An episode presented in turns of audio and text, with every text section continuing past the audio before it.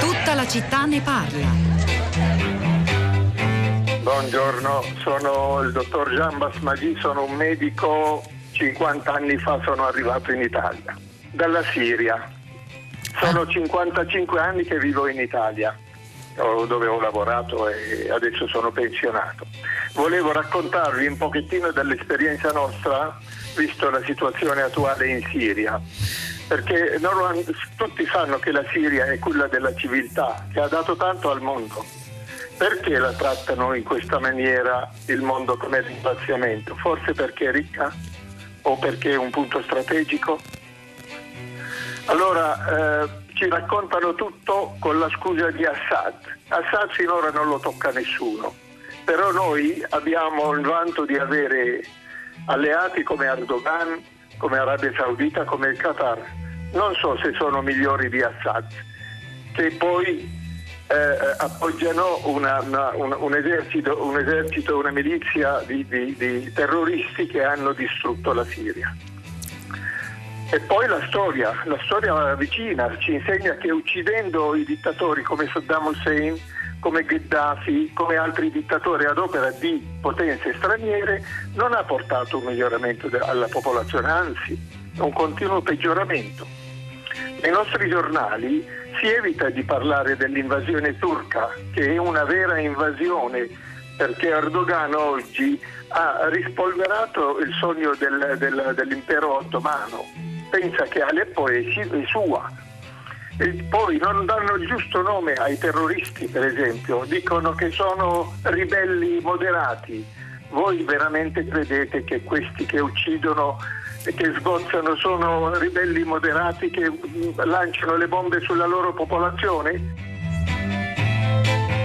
Buongiorno, sono Cristian, chiamo da Genova. No, io volevo intervenire sulla questione della Grecia perché penso che innanzitutto bisogna ricordare che la Grecia è un paese dove gli anziani e, anche i bambini muoiono per la carenza di, di cibo e di medicine. E ora non si può pretendere che, che loro eh, accolgano tutti i migranti che eh, stanno premendo al confine. Buongiorno, Buongiorno, sono Laura, telefono da Trieste. Una domanda che si collega in maniera diversa alla precedente. Che cos'è l'ONU? Che cosa sta facendo il Consiglio di sicurezza? C'è ancora il diritto di veto? È un'organizzazione elefantiaca, di facciata? Oppure noi, generazione vecchia, che abbiamo creduto e che abbiamo voluto questa organizzazione dobbiamo eh, considerarci dei falliti. Sono le 10 e 4 minuti quasi, una buona giornata da Pietro del Soldato, benvenuti a tutta la città ne parla. Un filo diretto di prima pagina molto intenso questa mattina e largamente dedicato alla crisi al confine greco-turco e ancor più alla crisi siriana, come avete sentito dalla prima molto intensa telefonata di un nostro ascoltatore di origini siriane che vive in Italia. Come a dire, i nostri ascoltatori stanno spostando l'attenzione dall'epidemia di coronavirus, che pure rimane l'elemento decisivo, quello con cui ci confrontiamo tutti i giorni perché sta cambiando le nostre vite, e guardano mh, mm, con, con attenzione crescente a un argomento al quale finalmente finalmente i giornali danno spazio, perché è davvero un, un, una tragedia, una tragedia umanitaria, quella che riguarda i migranti sull'isola di Lesbo e al confine settentrionale della Grecia con la Turchia, ma in realtà riguarda anche tutti quei siriani profughi in Turchia e ancor più le persone sotto le bombe di Erdogan da una parte e di Assad e dei russi dall'altra. Eh, la regione di Idlib ora è sotto attacco, ma non è solo quella.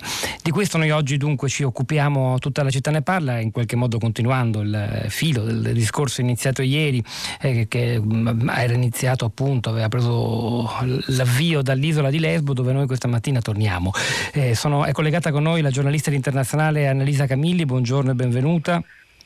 Buongiorno, che segue, le, vic- segue le, vicende migratorie per, per, per, internazionale ed è arrivata a Lesbo dove è già stata molte volte per raccontarci, per raccontare quello che sta accadendo con, eh, visto con i suoi occhi. È collegato con noi anche Maurizio De Banna, operatore di Medici Senza Frontiere, una delle ONG più attive e presenti su quel uh, territorio. De Ban, buongiorno e benvenuto anche a lei. Buongiorno, buongiorno, a voi. Allora io inizierei eh, chiedendo ad Annalisa Camilli di, di, fare il punto. Ieri avevamo ascoltato un racconto del giornalista eh, dell'inviato, dell'inviato, di Repubblica, avevamo sentito storie davvero strazianti e terribili riguardanti la, la, la, la condizione igienico-sanitaria, anche psicologica di molte persone. A queste si aggiunge l'arrivo di nuovi profughi in fuga dalla Turchia, forse sospinti dallo stesso governo turco, anzi ormai è più di un sospetto. Che cosa ha di fronte ai suoi occhi ora Annalisa Camilli? Sì, stamattina ho incontrato un centinaio di famiglie, di famiglie soprattutto di afghani che hanno dormito, hanno passato la notte dormendo praticamente in spiaggia nel nord dell'isola, Scala Sicamia, dove sono arrivati ieri con un gommone. Mi hanno raccontato che di aver visto la televisione appunto turca, erano in Turchia da qualche, da qualche anno e hanno visto alla, alla televisione turca eh, dire che appunto i confini eh, erano aperti e quindi di, di essersi incamminati, di aver provato ad attraversare la, la, frontiera, questa volta sicuri che non avrebbero trovato nessun ostacolo da parte, da parte dei turchi. Um, eh, tra di loro moltissimi, moltissimi, bambini che quindi stanno dormendo uh, alla ghiaccio perché il centro, l'hotspot, il centro di detenzione di, uh, di, di Lesbo, Moria, quello che è diventato un po' il simbolo uh, dell'accordo appunto tra Unione Europea e Turchia, nel 2016 al momento ospita più eh, di 20.000 persone, un, un, centro che è stato pensato per meno eh, di 3.000 persone che dovevano essere eh, di passaggio su quest'isola e poi essere trasferite molto rapidamente, addirittura riportate indietro in Turchia, vi ricorderete appunto questo prevedeva eh, l'accordo del 2016. In pochissime ore, in pochissimi giorni sono arrivati sulle isole greche più di mille persone, a Lesbo più di 600 persone, stanno arrivando appunto sui gommoni, eh, ieri la notizia tragica, qui in Grecia la festa ieri era la fine del carnevale, però la notizia tragica appunto della morte di questo bambino di 4 anni che non ce l'ha fatta, è morto a largo di Lesbo in un naufragio. E uh, insieme uh, il video che è stato diffuso dagli attivisti uh, della, della, della, Guardia Costiera greca che ha speronato, che sperona, i respingimenti non sono nuovi, sono stati denunciati molte volte eh, da parte degli attivisti, da parte delle ONG, ma in questo video si vede in maniera abbastanza incontrovertibile una condotta pericolosa, discutibile, che viola sicuramente eh, i diritti umani, il principio eh, di non respingimento. Appunto questa motovedetta perona un gommone eh, carico eh, di, di, di, di, migranti, mette in pericolo la vita eh, delle persone, delle persone a bordo. Secondo gli ultimi dati 9.700 persone sono state respinte dalla Guardia Costiera greca in questi giorni, quindi di mille che stanno arrivando comunque quasi 10.000 sono stati rimandati indietro, deportazioni, deportazioni di massa. E però sull'isola c'è un'atmosfera molto pesante, io mi ricordo appunto nel 2015, nel 2016, questa è stata di nuovo un po' l'isola dell'accoglienza, il simbolo dell'Europa dei popoli qui eh, venivano attivisti, volontari, ONG eh, da tutta Europa a portare aiuto a un paese che non aveva di fatto un sistema d'accoglienza. Oggi le ONG sono sotto attacco, i volontari sono sotto attacco, ci sono condizioni di sicurezza molto difficili, molti hanno deciso di sospendere le loro attività in sostegno de- dei profughi perché eh, vanno avanti da mesi ormai proteste da parte di gruppi locali e però sembrerebbe che ci sia eh, anche diciamo, il sostegno e il supporto organizzativo eh, di organizzazioni dell'estrema destra greca che da sempre, dobbiamo dirlo, hanno usato questa tecnica eh, di soffiare sul fuoco, diciamo così, ehm, della rabbia, dello scontento, della sensazione di abbandono che si respira su quest'isola. Ricordiamo un'isola in cui vivono 25.000 abitanti e che oggi sta ospitando 22.000 persone. Uh, questo ci dice diciamo, soprattutto del fallimento di quello che era il progetto europeo da quest'isola nel 2015 appunto eh, quasi un milione di persone si sono mosse verso, verso l'Europa del Nord, verso l'Europa. La promessa dei, dei, dei, dei governi eh, europei nel 2016 era quella di ricollocare dalla Grecia a decine di migliaia di persone, questo, questo non è avvenuto, ecco, sembra un'emergenza uh, che è stata creata un pochino, no? Da, dall'irresponsabilità. Ecco. E delle, ecco. delle, promesse non mantenute, non bastava dare i soldi a Erdogan, il quale peraltro ora ne chiede, ne chiede altri. Del resto è vero anche che sui confini turchi, tra poco ne parleremo più da vicino, premono altre persone completamente senza rifugio, senza protezione sul territorio siriano e che dunque poi non possono che trovare nel confine turco la possibilità almeno di una eh, forma di sicurezza fisica, di protezione dalle bombe, dalla violenza diretta. Alla notizia tragica della morte di un bambino bambino in un gommone verso la spiaggia di Lesbo che siamo riusciti a dare anche noi ieri mattina, si aggiunge quella emblematica, eh, oltre che ovviamente terribile in sé, della morte di un altro ragazzo di Aleppo che cercava di varcare il confine tra la Turchia e la Grecia a nord, lungo il fiume Evros. Ne dà conto questa mattina nello scavo su Avvenire ed è una storia emblematica perché appunto racconta di una persona che in, era in Turchia da diversi anni, lavorava come operaio in una fabbrica di scarpe e appena raggiunto dalla notizia che Erdogan apriva le frontiere, apriva dei varchi, spingeva e faceva deliberatamente filtrare in Europa eh, i, i, profughi, ne ha approfittato pensando di cogliere un'opportunità per arrivare sul suolo europeo e ha perso la vita, anche se su questo c'è un dibattito in Grecia, le autorità contestano la veridicità delle immagini che ne mostrano il corpo, ma la famiglia conferma, ma insomma queste sono le storie, questa è la sofferenza vera di queste persone vittime della guerra in Siria innanzitutto, ma non solo, anche della crudeltà o dell'indifferenza presenza di, di tanti altri governi, orientali e occidentali. Maurizio De Banner, Medici Senza Frontiere, voi siete attivi eh, nel campo di Moria e sull'isola di Lesbo e altrove per dare aiuto a queste persone. Qual è la situazione oggi? Ed è vero che gli operatori delle organizzazioni umanitarie, quindi anche voi, siete oggetto di eh, violenza come, oh, e aggressioni da parte della popolazione locale o di frange dell'estrema destra greca, De Ban? È vero che la situazione è molto degenerata rispetto anche a qualche mese fa, ehm, ma non è, come dicevamo, non è un'emergenza che è scoppiata appunto in questi giorni. Eh, a ottobre scorso una donna afghana morì eh, dentro il campo di Moria per un incendio eh, che si era sviluppato all'interno della, del container dove viveva. A novembre un neonato di nove mesi morì per disidratazione, disidratazione nel campo di Lesbo. Eh, oggi, ieri è morto eh, un bambino di 4 anni. Che morire di disidratazione in Europa lo, lo, lo sottolineerei, eh, è abbastanza inquietante. Esatto, 9 mesi, disidratazione nel campo di Moria, Lesbo, novembre 2019.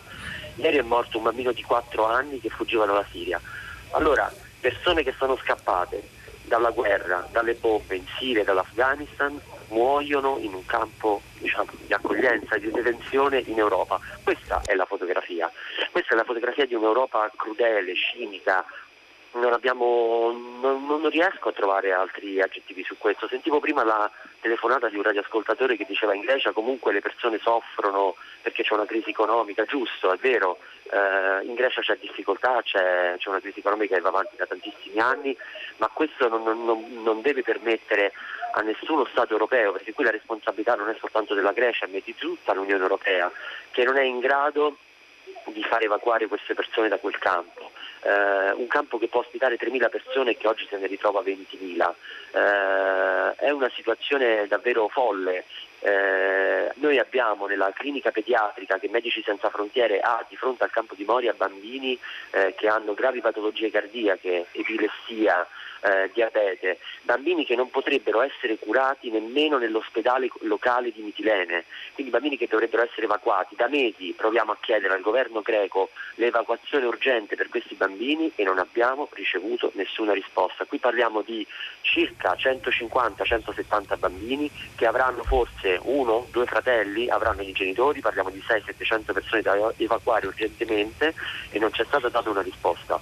Beh, questo al di là della povertà in Europa, al di là di qualsiasi considerazione giusta o meno che sia, queste sono misure crudeli eh, che si rifanno sulla pelle di, di, persone che veramente scappano uh, da, da Idlib, come vediamo dalle cronache di questi giorni, stiamo incontrando persone che stanno scappando lì anche nell'isola di Samos dove eh, Medici Senza Frontiere è presente e, e la situazione è veramente, è veramente disastrosa. Lo, lo, ripetevamo da mesi, lo dicevamo da mesi che saremmo, cioè, saremmo potuti arrivare a un punto di non ritorno e, ed è un po' il gioco che si sta facendo adesso sull'isola di Lesbo. Anche noi ieri eh, nella nostra clinica abbiamo dovuto limitare le attività per ragioni di sicurezza. Quindi è vero che c'è anche un clima di aggressività nei vostri confronti, di ostilità aperta nei, nei confronti di chi rappresenta il sistema dell'accoglienza. Assolutamente sì, ricordo quando appunto ero lì eh, e la situazione era già, era già, un pochino tesa, ma comunque eh, quando le persone che sono diciamo, sull'isola di Lesbo eh, possono girare liberamente per tutta l'isola ma non possono lasciarla, una specie di, dico, di, di limbo, vivono in questa specie di limbo, ma comunque durante il giorno non avendo nulla da fare e volendosi lasciare alle spalle eh, la desolazione del campo di Moria si prendevano un autobus locale e andavano nel centro di Mitilene a, a passeggiare e a camminare come se fosse diciamo, come dire, la loro vita normale. Beh, questa, questa, normalità e anche una certa forma di accoglienza che comunque l'isola e gli abitanti hanno in qualche modo sempre un po' dato a, a queste persone adesso non c'è più, perché chi ha voluto soffiare sul vento invece della della protesta adesso si raccolgono questi frutti veramente nefasti. Una tempesta fortemente alimentata anche dall'indifferenza europea, è inutile nasconderselo, il solo fatto di non aver minimamente mantenuto le promesse fatte di ricollocamento dei richiedenti asilo di quattro anni fa eh, che riguardava le persone presenti su territorio greco e su territorio italiano. Quanto al rapporto Tur- con la Turchia, eh, ci sono molti messaggi molto duri nei confronti di Erdogan. La Turchia, scrive Salvatore al 335 5634 296, è membro della Nato, bene, gli stati europei scendono a patti con un dittatore come Erdogan, ricordatevi che abbiamo anche noi le mani sporche di sangue, non si tratta con chi uccide i bambini e le donne. Va però detto che quello che abbiamo sin qui raccontato, grazie alle testimonianze di eh, Maurizio De Bandi, Medici Senza Frontiere, di Annalisa Camilli, inviata all'internazionale, è l'ultimo tratto di una scena molto, l'ultimo pezzo, il lembo più vicino a noi, che ci riguarda di più e dunque oggi finisce sulle prime pagine, di uno scenario molto più ampio che riguarda la Turchia intera, dove ci sono oltre 3 milioni e mezzo di profughi scappati dalla Siria e poi il teatro di guerra, il paese devastato, quello di quel signore, quel medico siriano che ha chiamato stamani a prima pagina, testimoniando soprattutto la voglia di pace di quelle persone.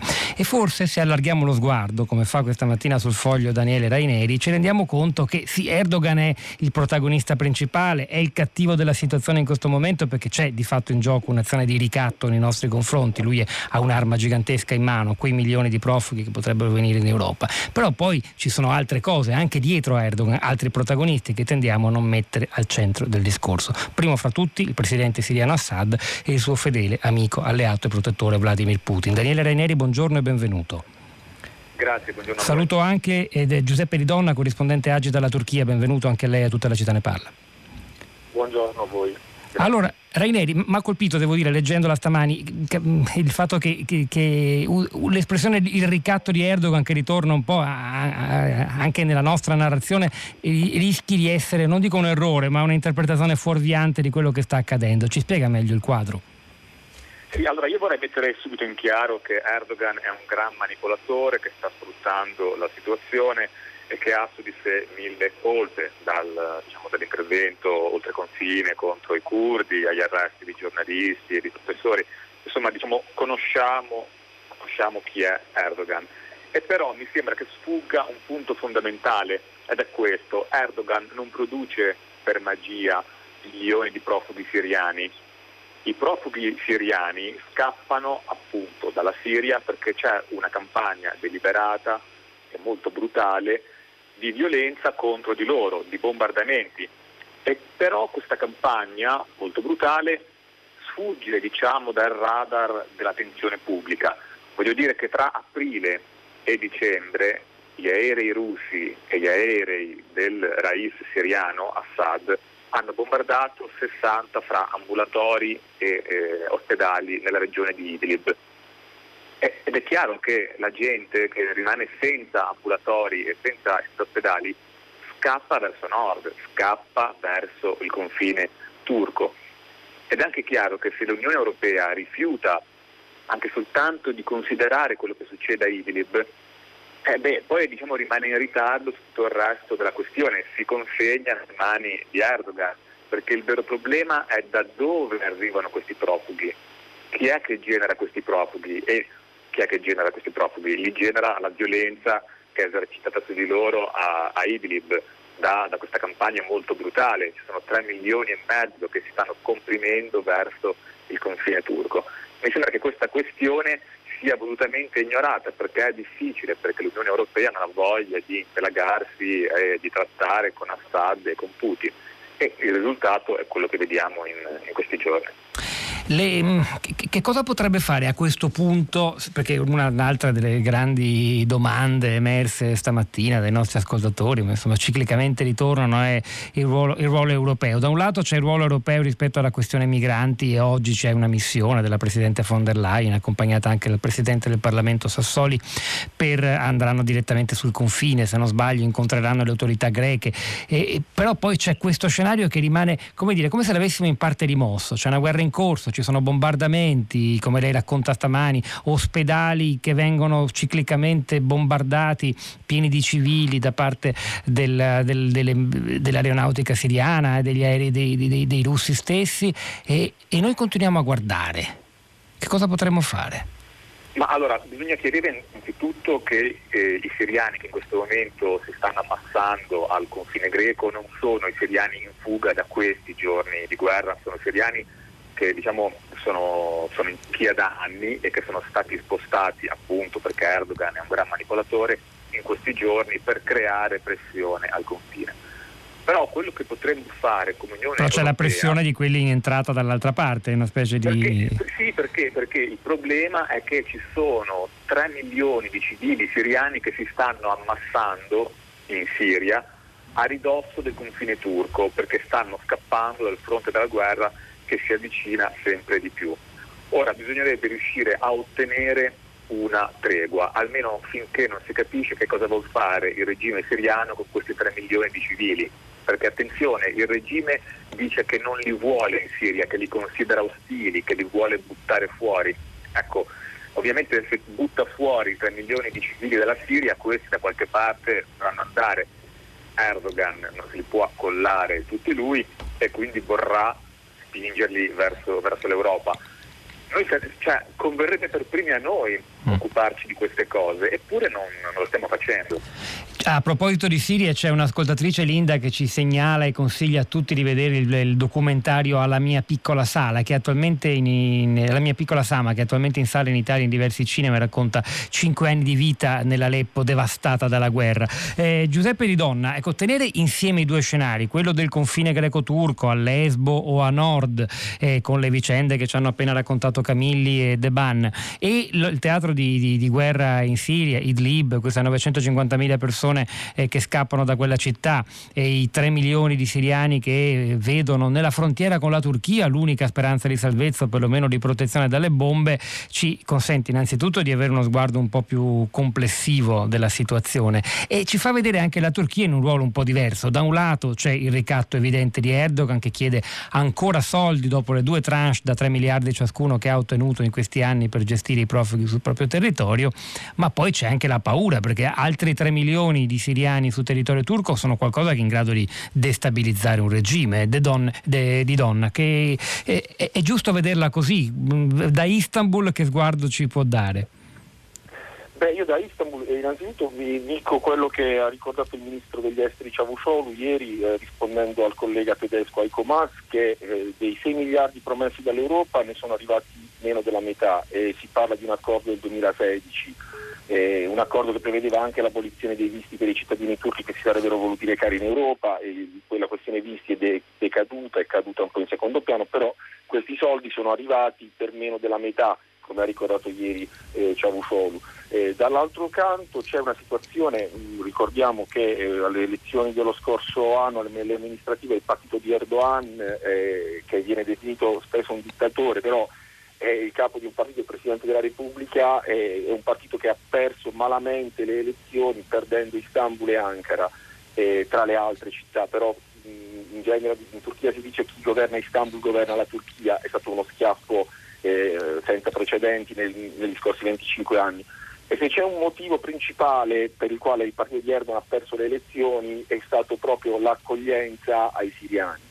Eh, qui la situazione con la, la, la, migrazione siriana va avanti dal 2011, fino a quando non si è aperta la rotta balcanica è stato un tema che in Europa non è mai arrivato. Mm. Quando si è aperta la rotta balcanica in Europa non si è parlato d'altro e Erdogan ha capito che aveva in mano un'arma per poter eventualmente anche ricattare l'Europa. Si è arrivati agli accordi del 2016, accordi che non sono stati mantenuti. Ora eh, la questione è questa, la, la decisione de, della Turchia di aprire le frontiere con l'Europa è una decisione che al di là di Erdogan ha un consenso enorme all'interno del paese, ha un consenso che va ben oltre eh, il consenso di Erdogan. Del resto, vorrebbe dire, l'opinione pubblica turca funziona esattamente come le opinioni pubbliche di tutti gli altri paesi, compreso il nostro, compreso il greco. Esattamente. Esattamente, Erdogan ha un partito che ha una percentuale di voto attualmente stimata intorno al 38-40%, quindi siamo ben lontani da numeri putiniani, ecco. E per stare al governo deve fare, una, deve fare una, un accordo di coalizione con un altro partito e se è in questa situazione è, molto dipende dalla migrazione siriana che ha sostanzialmente stravolto buona parte della Turchia, sono nove le città che hanno più siriani che turchi ormai. Eh, si parla di 3,6 milioni di, eh, di, rifugiati solo siriani, solo siriani, attenzione, eh, e quindi questo è un dato che pesa e la decisione di aprire le frontiere è una decisione che, ripeto, ha un consenso bassissimo a livello di opinione. Quindi va interpretata anche ad uso politico interno. Però la domanda che faccio esatto. a entrambi, Giuseppe Ridonna e Daniele Raineri, è se questa è la situazione, se l'ingresso di potenziale addirittura 3 milioni di profughi siriani in fuga dalla guerra in Turchia potrebbe indebolire ulteriormente Erdogan di fronte alla sua opinione pubblica, allora perché, e questa è una domanda che viene anche da ascoltatori, perché l'intervento militare turco in Siria? Siria, andare a bombardare, a contrastare, a, anche perché in, in, in, risposta all'uccisione di militari turchi, i siriani, insomma lo scontro diretto con Assad sul territorio tur- eh, siriano serve davvero a Erdogan, vista che la situazione è questa, non è che andando lì si destabilizza ulteriormente lo scenario e si contribuisce ad alimentare il flusso di profughi, eh, di donna ancora e poi Raineri. Sì, le dico, eh, la, la, presenza turca di Idlib è sostanzialmente stata eh, spinta e è il risultato di un accordo raggiunto con la Russia e con l'Iran a Sochi nel 2018, a settembre 2018. Eh, quindi eh, la Turchia è, è, ha, insistito per essere presente ad Idlib con 12 checkpoint esattamente per evitare una crisi di profughi una, una, un flusso migratorio. Questo è stato il motivo per cui Erdogan è andato ad Idlib. Non c'erano i Q, non c'erano il PKK, non c'erano i curdi, non c'era nessun altro dei motivi che ha ispirato gli, i precedenti interventi della Turchia in Siria.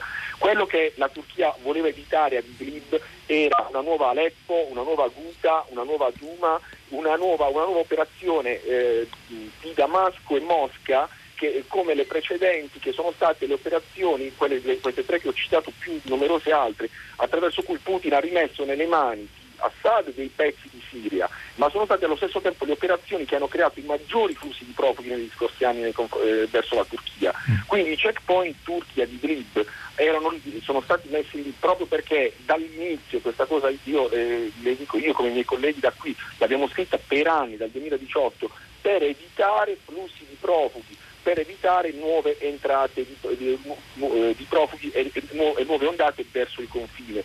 Eh, quindi ora l'intervento turco eh, nei confronti di Assad è, è anche lì entrano in gioco questioni politiche perché eh, i martiri, i soldati morti in Turchia sono qualcosa di sacro. Eh, ci sono paesi in cui una, una bandiera su una bara eh, ti, fa per, fa cadere il governo, ci sono paesi in cui le bandiere sulle bare alla fine eh, stringono eh, il paese in una sorta di comunione di intenti. Si, eh, ecco perché eh, i soldati turchi morti devono, avere, devono eh, essere vendicati in una certa maniera, non si può lasciare senza risposta un intervento di Assad di questo tipo. D'altro lato Erdogan sa che lasciare la, Idlib in mano ad Assad e alla Russia significa creare una nuova Guta, una nuova Duma, orientale, una nuova, Duma, una nuova Guta orientale, una nuova Aleppo e un nuovo flusso di profughi che inevitabilmente spingerà verso la Turchia. Al momento circa un milione, potenzialmente sui 3 milioni e mezzo, 4. È una risposta molto chiara quella di Giuseppe Ridonna alla mia domanda che rivolgo anche a Raineri aggiungendogli in più per capire ancora meglio questo teatro di guerra da cui arrivano i profughi. Non dobbiamo fermarci a Erdogan se vogliamo interpretare le cause della crisi migratoria oggi che a oggi ha come epicentro Lesbo e il nord della Grecia. Eh, ma eh, la Siria e il suo alleato russo. Eh, quando diciamo, bombardano quando creano queste situazioni di instabilità devastante eh, pensano anche al fatto che i flussi di profughi creano un problema all'Europa? Eh, fa parte di una strategia o è solo un effetto collaterale? Raineri? Ma no, fa parte di una strategia molto precisa. Anti-europea? Se non, se non, è una strategia di Assad che diciamo, è accettato nelle sue, nelle sue faccende siriane, è una strategia da parte della Russia a cui non è sfuggito il fatto che la precedente ondata di profughi nel 2015 servita da propellente per tutti quei partiti populisti che sono schierati apertamente accanto al, al governo russo, dall'SD in Germania, i quasi neonazisti, ai partiti diciamo, sovranisti in, in, Italia, alla Le Pen in Francia, ma se vogliamo anche, anche in, nel Regno Unito. Diciamo che il, il, il grande trauma, il grande shock dell'arrivo queste colonie di siriani in fuga dalla, dalla guerra nel 2015 e diciamo che sconvolse il, il panorama politico europeo e lo, lo, sbilanciò a favore di Putin, quindi per Putin è un doppio, un doppio guadagno, quando Putin sente Assad dire che vuole conquistare tutto, tutta la Siria shibr shibr, dice in arabo, eh, pollice per pollice, eh, per questo non, non può che essere d'accordo perché poi eh, sul lungo termine incassa un effetto politico molto favorevole. Cioè questo riconquista pollice a pollice della Siria da parte di Assad significa anche uno svuotamento di milioni di persone che fuggiranno, si riverseranno attraverso le Turchie in Europa, destabilizzeranno l'Europa e daranno ancora più forza e slancio ai partiti di destra estrema, sovranisti o anti-immigrati in Europa. Questo è il quadro, eh, il quadro di Raineri. Lei prevede delle mosse, questa, l'esplosione di quest'ultima crisi che ha delle conseguenze umanitarie così terribili come quelle che ci hanno raccontato De Banna di Medici Senza Frontiere, Annalisa Camilli, eh, potrebbero innescare qualcosa di nuovo, siamo anche di fronte a una nuova stagione, a una nuova legislatura dell'Unione Europea, una nuova commissione. Eh, possiamo immaginarci qualcosa di più rispetto al passato? Io, io, penso senz'altro di sì, sappiamo che alle ultime elezioni europee diciamo, i partiti sovranisti, i partiti filo Putin hanno fatto bene ma sono comunque rimasti in minoranza e non sono riusciti diciamo, a fare, a compiere quella grande rivoluzione che avevano promesso, dicevano vedrete eh, adesso arriveremo noi a cambiare l'Europa. Ecco, non ci sono riusciti, ma ci sono quasi riusciti, nel senso che hanno percentuali che negli anni scorsi si sognavano, adesso invece sono, sono molto forti. Evidentemente se ci fosse un'altra spallata acquisterebbero ancora più consensi, se ci fosse una maggiore destabilizzazione acquisterebbero ancora più, convertirebbero ancora più elettori, quindi va a tutto loro vantaggio. Sappiamo che la propaganda anti-immigrati per certi partiti è l'unico argomento, non si occupano di altro, non si occupano di pensioni, tasse o altro, si concentrano soltanto sugli immigrati. Ovvio che un'enorme ondata migratoria da un paese in guerra è tutta emanna dal cielo per loro. Daniele Raineri, Giuseppe Ridonna, grazie, grazie anche a voi. Noi continuiamo e continuiamo in musica questa puntata di tutta la città ne parla dedicata alla guerra in Siria e alla voglia di pace eh, del popolo siriano innanzitutto, testimoniata dal primo ascoltatore, quello che ha aperto stamani il filo diretto di prima pagina. E dunque ascoltiamo un brano musicale sull'industria delle armi che si intitola Lavorare per il mare e che aggiunge un altro tassello alla nostra rassegna sulle dieci canzoni finaliste al premio Amnesty International Italia per scegliere la canzone migliore sui diritti umani di quest'anno. La scritta Davide Toffolo che la interpreta con i suoi tre allegri ragazzi morti, con la partecipazione di Pierpaolo Capovilla, frontman di un'altra band indie rock, il Teatro degli Orrori. Una canzone sull'industria delle armi, dicevo, e su qual è il futuro che ci aspetta. Tre allegri ragazzi morti, lavorare per il male. Signore e signori, buonasera. Con una punta d'orgoglio, siamo qui per esporre agli azionisti e ai giornalisti presenti i risultati delle nostre strategie di investimento come sapete, forte di quasi 120.000 dipendenti. La nostra azienda è tra i leader mondiali nell'offerta di tecnologie in ambito civile e militare, soprattutto negli Stati Uniti, in Canada, in Australia, in Asia e, naturalmente, in Medio Oriente.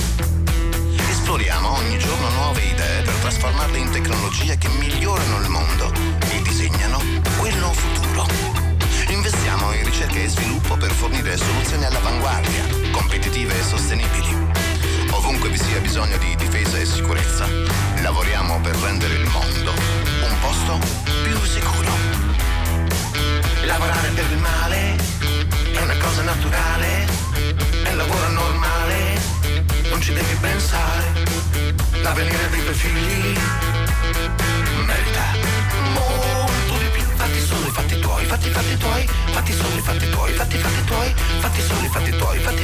i fatti i fatti tuoi. L'avvenire dei tuoi figli merita molto di più. Proteggendo le persone, contribuiamo alla ricerca scientifica e alla diffusione di una solida cultura tecnologica.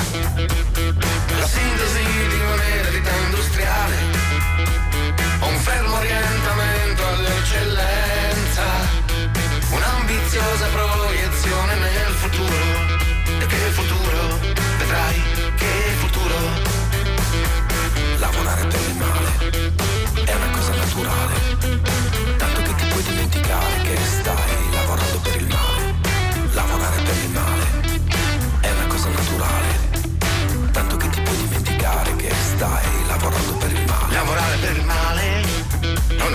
naturale, è un lavoro normale, non ci devi pensare.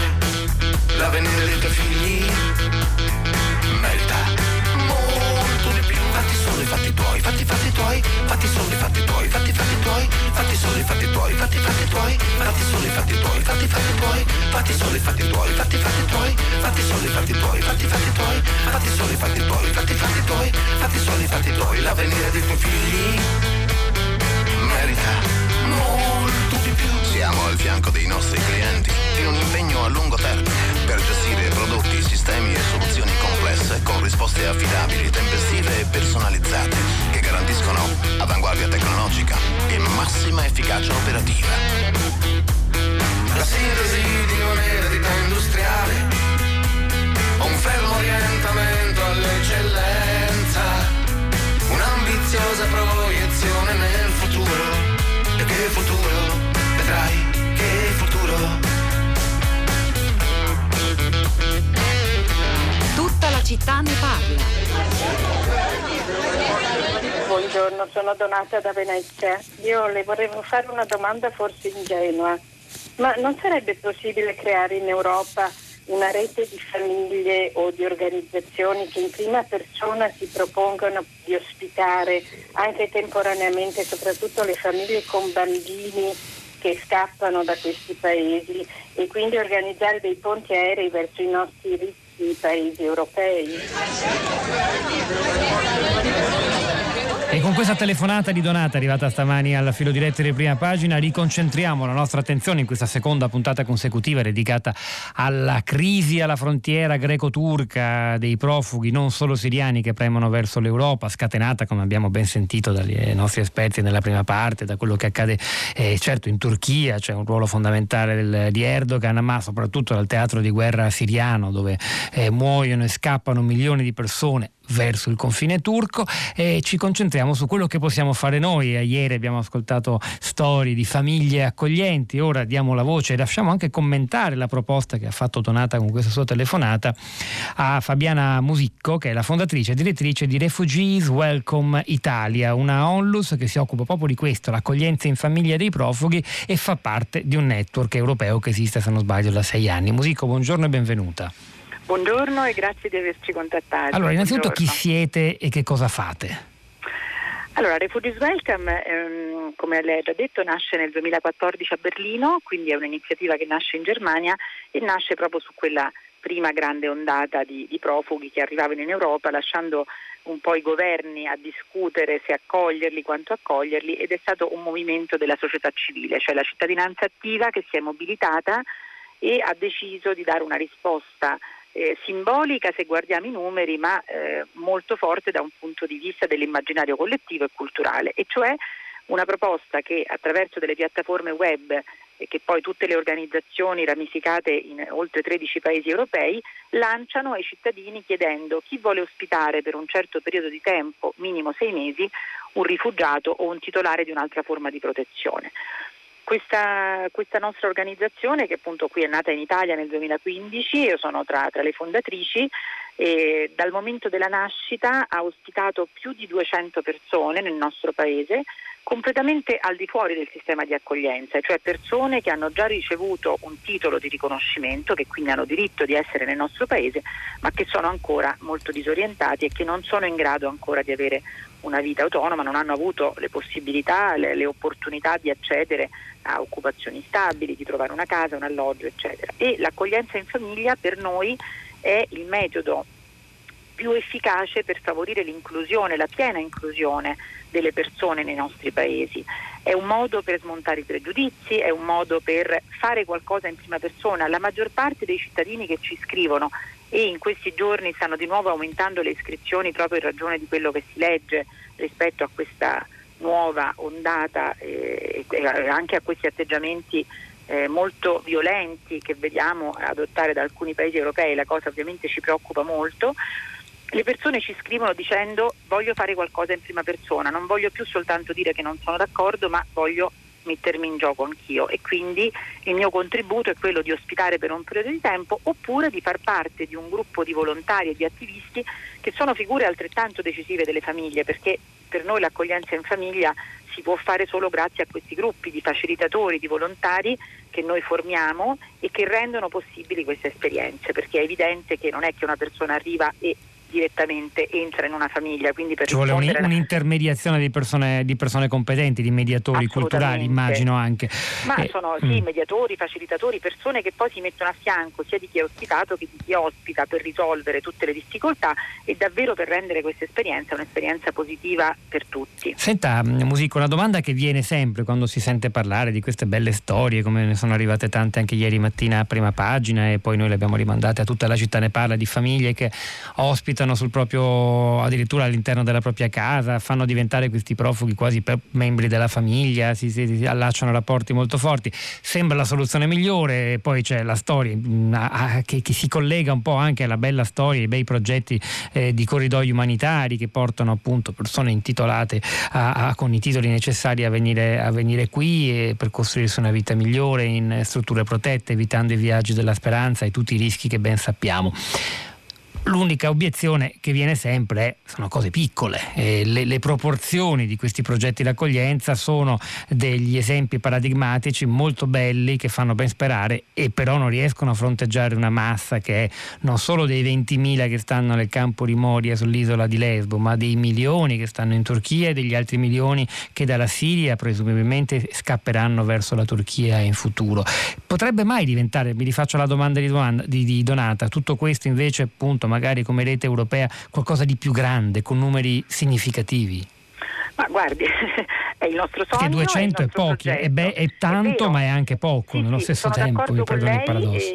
la ringrazio anche molto della domanda e le dico: è evidente che esperienze come questa possono crescere se le istituzioni le accolgono e le potenziano, perché se le istituzioni continuano a non considerare l'accoglienza in famiglia, le istituzioni che hanno la governance di questo fenomeno, in primis in Italia il Ministero degli Interni, consideri che a livello europeo la Commissione europea ha finanziato un progetto proprio per studiare questi modelli di accoglienza familiare e per promuoverli, ma se gli Stati membri a livello di coloro che decidono le politiche di accoglienza non vogliono considerare questi modelli come modelli da sostenere e da sviluppare, è evidente che solo la forza della società civile non riuscirà ad andare su numeri più grandi.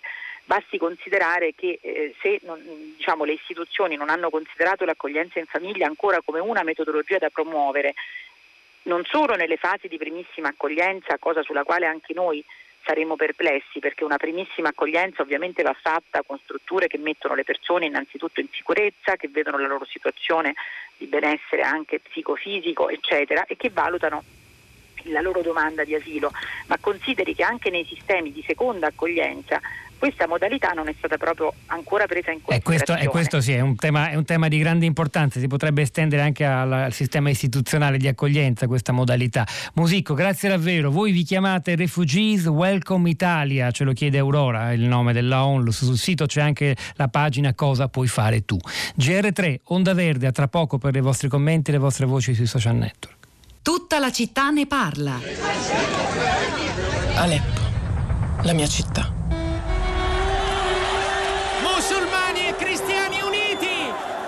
Io continuo a filmare. Mi dà un motivo per essere qui.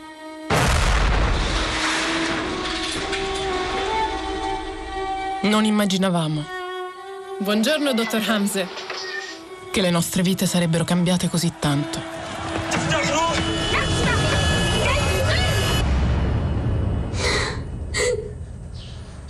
Hamze, sono incinta. Sama, ho fatto questo film per te. Ho bisogno che tu comprenda perché tuo padre e io abbiamo fatto queste scelte.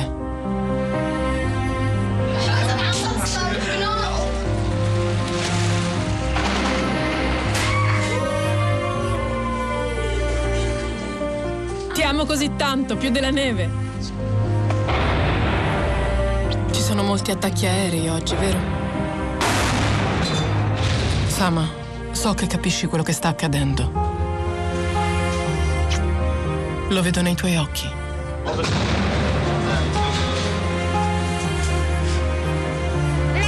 Non piangi mai come gli altri bambini. Rientrate! Rientrate! E questo mi spezza il cuore segnalato, vivamente consigliato stamani da alcuni ascoltatori di tutta la città ne parla, visto che parliamo di guerra in Siria e di crisi dei profughi, il documentario Alla mia piccola Sama, un film davvero definito straordinario di, della regista siriana 26enne Val al-Kateab, che ha vissuto per cinque anni nell'Aleppo assediata e bombardata e racconta con una sorta di videolettera alla piccola Sama, la sua figlia, la sua piccola bambina, la, la, la storia di questa città meravigliosa e devastata, è davvero un paradigma di quella guerra terribile che continua provocando, tra le altre cose, oltre alla sofferenza, la fuga di quei milioni di profughi che di nuovo ancora premono al confine turco, determinando, come abbiamo ben sentito dai nostri ospiti questa mattina, una destabilizzazione eh, e una crisi migratoria gravissima in Turchia, in Grecia, in Europa. Rosa Polacco, i commenti dei nostri ascoltatori sui social network, a te la parola. Ciao Pietro, apro con Diana che scrive apriamo subito dei corridoi, dei corridoi umanitari senza esitazioni. Riccardo le risponde non sembra condividere il suo punto di vista e poi aggiunge l'atteggiamento lassista nei confronti di Erdogan e dei fenomeni migratori farà uscire il nazismo dalla pattumiera della storia. Eh, Pascal, siamo sempre su Facebook, sul nostro profilo La Città e Radio 3, dice opportuna, anzi necessaria la telefonata del dottore siriano, un commento fuori dal coro, come sempre arriva da Alberto Negri e Pascal Pascal pubblica il link dove si può leggere eh, il, suo, mm, il, suo, commento. Giancarlos dice: Ma perché ci prendiamo in giro? Ma se i terzi produttori e fornitori di armi, elicotteri e bombe in Medio Oriente siamo noi Paesi membri dell'Unione Europea come possiamo pretendere di chiedere a criminali come Erdogan, Assad e Putin di fermare un genocidio? Eh, poi c'è Giulia che scrive, senti Pietro, dice proprio in questi giorni finivo di leggere La frontiera di Alessandro Leogrande, che racconta come una destra orgogliosamente razzista usi la difficoltà oggettiva del popolo greco per spingere verso l'odio e una violenza cieca. In questo tremendo scenario un'Europa divisa e ricattata al suo interno da derive ultranazionaliste sa solo balbettare e non ha capacità o forza di rispondere al ricatto del governo turco. Davvero è impossibile aprire un corridoio umanitario? Osservo anche che la tragedia del popolo siriano dura da otto anni e noi ce ne occupiamo a singhiozzo solo quando chi legittimamente cerca di fuggire dalla guerra bussa alle nostre porte. E grazie Giulia per aver ricordato eh, il libro e il lavoro di Alessandro Leogrande. Anche Emanuele ha visto il film La piccola Sama e dice andrebbe visto da tutto il mondo. Il microfono agli ascoltatori, andiamo a Reggio Emilia. Luisa, buongiorno e benvenuta. Buongiorno, grazie a voi. Buongiorno. A lei la parola, Luisa. Eh, a Reggio Emilia, in occasione del trentesimo anniversario della Convenzione ONU sui diritti dell'infanzia, essendo Reggio Emilia città del tricolore, eh, l'università con la, l'impulso del professor Alberto Melloni, il comune di Reggio Emilia e la fondazione Reggio Children Centro Malaguzzi hanno realizzato una mostra a cielo aperto, 100 bandiere per i diritti, Flex for Rights, che nasce attorno ad un nucleo di opere, cioè di disegni di bambini raccolti nei campi profughi dall'associazione no profit Yesterday Today Tomorrow di Brian McCormack, un artista, che raccoglie appunto nei campi profughi i disegni dei bambini interrogandoli sullo ieri, oggi e domani. La mostra non è una mostra eh, sui diritti, ma dai diritti, diciamo, dei diritti negati, vissuti, perduti, sognati. Quindi sono i bambini da tutti i paesi, la Mongolia, la Colombia, l'Egitto, l'Etiopia, ma anche questi disegni sostanzialmente drammatici che evidenziano anche una certa eh, difficoltà a esprimersi, ma molto eh, significativi sulle condizioni che vivono i bambini esattamente nei campi profughi, anche quelli di cui si sta parlando in questi giorni. Grazie davvero Luisa, da Reggio Emilia ci spostiamo a Pesaro. Eugenio, buongiorno. Sì, sì, salve. Ma la mia no, è una considerazione banale, insomma, nel senso che mi sento un po' infastidito dai commenti che leggo e che sento no, sulla, sulla crisi dei rifugiati in Turchia e del flusso dei migranti, perché continuo a sentire fare riferimento all'Europa, no? che peraltro appunto è un continente, insomma, probabilmente si intende l'Unione Europea che è l'istituzione sovranazionale di cui facciamo parte. E, e però per Bacco eh, noi dimentichiamo sempre che eh, la competenza in materia di salvataggio e accoglienza dei migranti per la politica estera non è mai stata trasferita, non è mai stata ricondotta alle competenze dell'Unione Europea, questa per decisione dei singoli Stati aderenti, quindi dell'Italia pure, no? ma deve essere oggetto di, di, trattati, di accordi da stipulare fra i singoli Stati.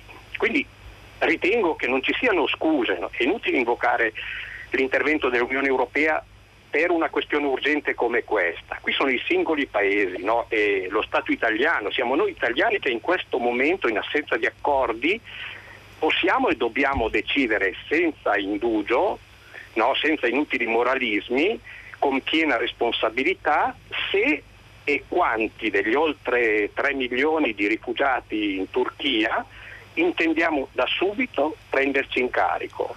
Terrestre Eugenio, poi gli accordi sia... si fanno come si fece quattro anni fa per i richiedenti asilo in Grecia e in Italia, ma non vengono rispettati, le promesse non vengono mantenute, sono stati ricollocati solo una piccola parte eh, di quelli prefissati visti dalla, previsti dall'accordo da allora. Paola dalla Sardegna, buongiorno, in brevissimo, abbiamo davvero poco se poco Buongiorno.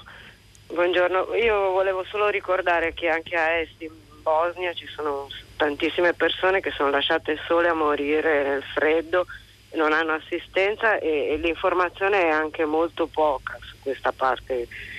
Io credo che con i soldi che spendiamo nel sistema che respinge probabilmente potremo creare un sistema che accoglie e ci fa crescere. Grazie Paola, la rotta balcanica è molto più grande, non è solo in Grecia. Rosa Polacco, a te di nuovo. Allora, da Twitter il tweet di Jean-Jacques Rousseau dice in Grecia stanno succedendo cose indegne dell'Europa, dell'Occidente, della civiltà democratica. Siamo tutti distratti dal coronavirus, ma un virus peggiore sta annebbiando le nostre coscienze di fronte al dramma dei profughi. E sì, l'Europa rischia di morire a Lesbo. È il momento di Radio Tremondo con Luigi Spino, hanno lavorato a questa puntata di Tutta la città ne parla. Marco Azzori alla parte tecnica, Piero Pugliese alla regia, Rosa Polacco, Pietro del Soldato a questi microfoni. Al di là del vetro, Sara Sanzi, Cristina Falocci, la nostra curatrice Cristiana Castellotti. A domani.